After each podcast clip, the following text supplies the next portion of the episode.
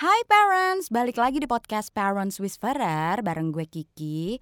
Semalam gue baru aja namatin uh, another book from Gary Chapman judulnya Things I Wish I'd Known Before We Got Married. Jadi ada 12 chapter dari bukunya yang juga merupakan 12 hal yang sebaiknya or maybe untuk para married couple itu berharap seandainya gue tahu ini sebelum menikah. Mungkin gue nggak akan jadi nikah. nggak ya, canda tahu aja guys. Jadi emang Gary Chapman ini salah satu author favorite aku yang membahas banyak hal soal percintaan ya. So, apa aja nih hal-hal yang kita harapkan kita tahu sebelum menikah?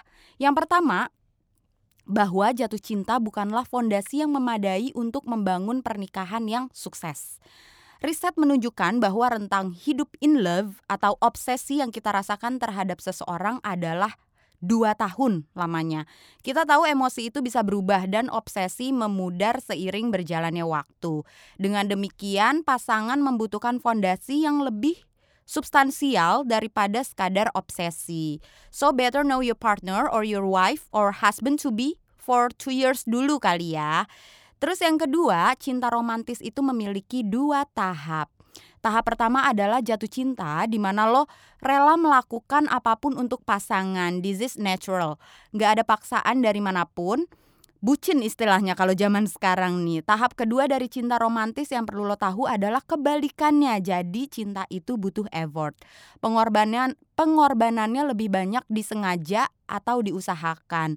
Misal lo bosen nih, sudah tidak ada jalan keluar tuh jika lo sudah dalam kehidupan pernikahan kan. Jadi harus segera diatasi. Nah, mengatasi masalah ini kan sebuah bentuk effort ya. Yang ketiga, bahwa ungkapan like mother like daughter dan like father like son bukanlah mitos belaka. Kebanyakan dari kita sebenarnya mungkin lebih kayak orang tua gitu mindsetnya secara tidak disadari atau mungkin kita tidak akui denial ya. Secara khusus kita cenderung mengulangi pola komunikasi yang kita terima uh, saat kita bertumbuh, terutama komunikasi antara orang tua kita. Jangan lupa buat obrolin tentang pentingnya mengenali kecenderungan positif atau bahkan negatif karena mungkin aja bisa berulang namun ini bisa dihindari, oke? Okay? Contoh kasus yang dikasih Dr. Chapman di sini misalnya bokap dari pacar atau calon suami lo itu KDRT. Dari berbagai riset yang dilakukan itu dia bilang jangan heran ketika stay cinta sudah harus diusahakan seperti poin sebelumnya yang gue jelasin tadi, suami kita bakal melakukan hal yang sama gitu. Ini karena ada pemahaman yang menempel gitu ya saat anak itu tumbuh dan melihat kebiasaan orang orang tua terlebih lagi jika meninggalkan trauma.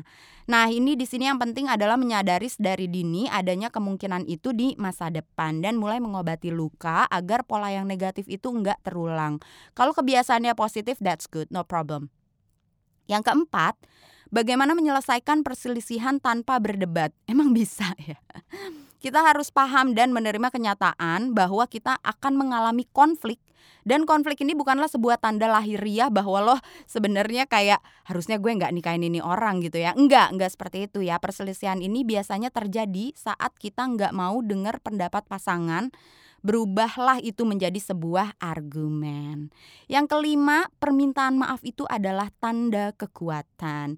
Meminta maaf adalah salah satu dasar pernikahan yang sehat. Pasangan sering kali kehilangan apa yang kita butuhkan satu sama lain. Contohnya perasaan cinta yang deg-deg ser itu bisa hilang seiring waktu karena keseringan melewatkan proses minta maaf. Oke. Okay? Selanjutnya yang keenam, pengampunan itu bukan perasaan. Dr. Chapman membahas pentingnya mengakui bahwa pengampunan itu adalah sebuah bentuk keputusan, bukan perasaan. Memaafkan pasangan lo itu nggak akan bikin ingatan luka lo jadi hilang atau bahkan kayak membangun kepa membangun kembali kepercayaan sama pasangan ya. Enggak, namun ini menawarkan kemungkin kemungkinan rekonsiliasi untuk terus bergerak maju. Wow, mantap ya. Sebelumnya gue pikir pengampunan itu karena adanya perasaan lo parents. Terus yang ketujuh, toilet itu nggak bisa bersih dengan sendirinya. Ini perumpamaan ya. Jadi maksudnya tuh lo nggak akan terhindar dari rumah berantakan yang mungkin aja bikin mumet atau jadi bahasan debatan di kemudian hari setelah menikah ya. Kalau lo orang yang neat atau rapi, uh, lo kudu tahu calon bini atau laki lo tuh rapi enggak, taunya jorok gitu kan. Jadi lo bisa menetapkan ekspektasi dari awal agar nantinya hal ini enggak menjadi sebuah masalah. Yang kedelapan, sorry ini gue agak cepet ya. Yang kedelapan bahwa lo butuh sebuah plan mengelola keuangan. Salah satu yang menjadi alasan besar keretakan rumah tangga setelah perselingkuhan itu adalah duit. Ini perlu banget tahu soal manajemen keuangan rumah tangga sebelum menikah ya. Nyatet semua pengeluaran, nabung berapa banyak, bisa ngutang maksimal berapa banyak biar enggak beban.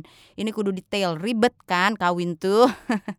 yang kesembilan, pemenuhan seksual timbal balik itu enggak otomatis. Maksudnya nih, untuk pasangan yang belum melakukan hubungan seksual sebelum pernikahan itu kan nggak tahu ya bagaimana nantinya. Hal ini jangan sampai jadi ada masalah sayang ya karena seks itu kan enak kalau ada yang nggak cocok sama lo atau pasangan cus langsung ngomongin Mas jangan kasar-kasar, jangan siksa aku atau Mas ya kali langsung tojos aja foreplaynya mana? Yang bikin gak puas ini nggak bisa terasa eh, nggak uh, bisa teratasi secara otomatis, jadi harus diobrolin. Yang ke-10, bahwa saya menikah dalam sebuah keluarga atau nikahin satu orang ya udah nikahin keluarganya juga gitu. Mau tinggal di mana nantinya, bakal cocok enggak sama mertua, apa aja kebiasaan baik dan buruk keluarga pasangan. Harus tahu ini semua sebelum menikah, jangan jadi dongkol di kemudian hari gara-gara pokoknya lebaran tahun ini aku mau di rumah mama. Loh, gak bisa. Tahun kemarin kan udah di rumah mama, tahun ini harus di rumah ibu. Hmm, ribet. Terus yang ke-11, spiritualitas itu nggak bisa disamakan dengan pergi ke gereja. Ini uh, eh, Dr. Chapman pakai perumpamaan perumpamaannya gereja ya parents, tapi pemahaman poin ini sebenarnya spiritualitas. Terus emang penting ya, kan nikahnya juga udah seagama gitu. Penting parents karena keimanan seseorang itu sangat personal ya. Pas lo udah nikah taunya lo baru tahu nih orang radikal atau sebaliknya kok males banget ibadah ya. Nah, ini kan repot gitu kan. Yang terakhir, kepribadian itu sangat mempengaruhi perilaku. Saat lo belum nikah lo tuh excited banget. Wow, this would be fun gitu kan. Ada yang bangunin dan nyiapin sarapan. Eh taunya bini lo bukan morning person. Buyarlah harapan atau lo orang yang keras kepala terus dapat pasangan yang lembut.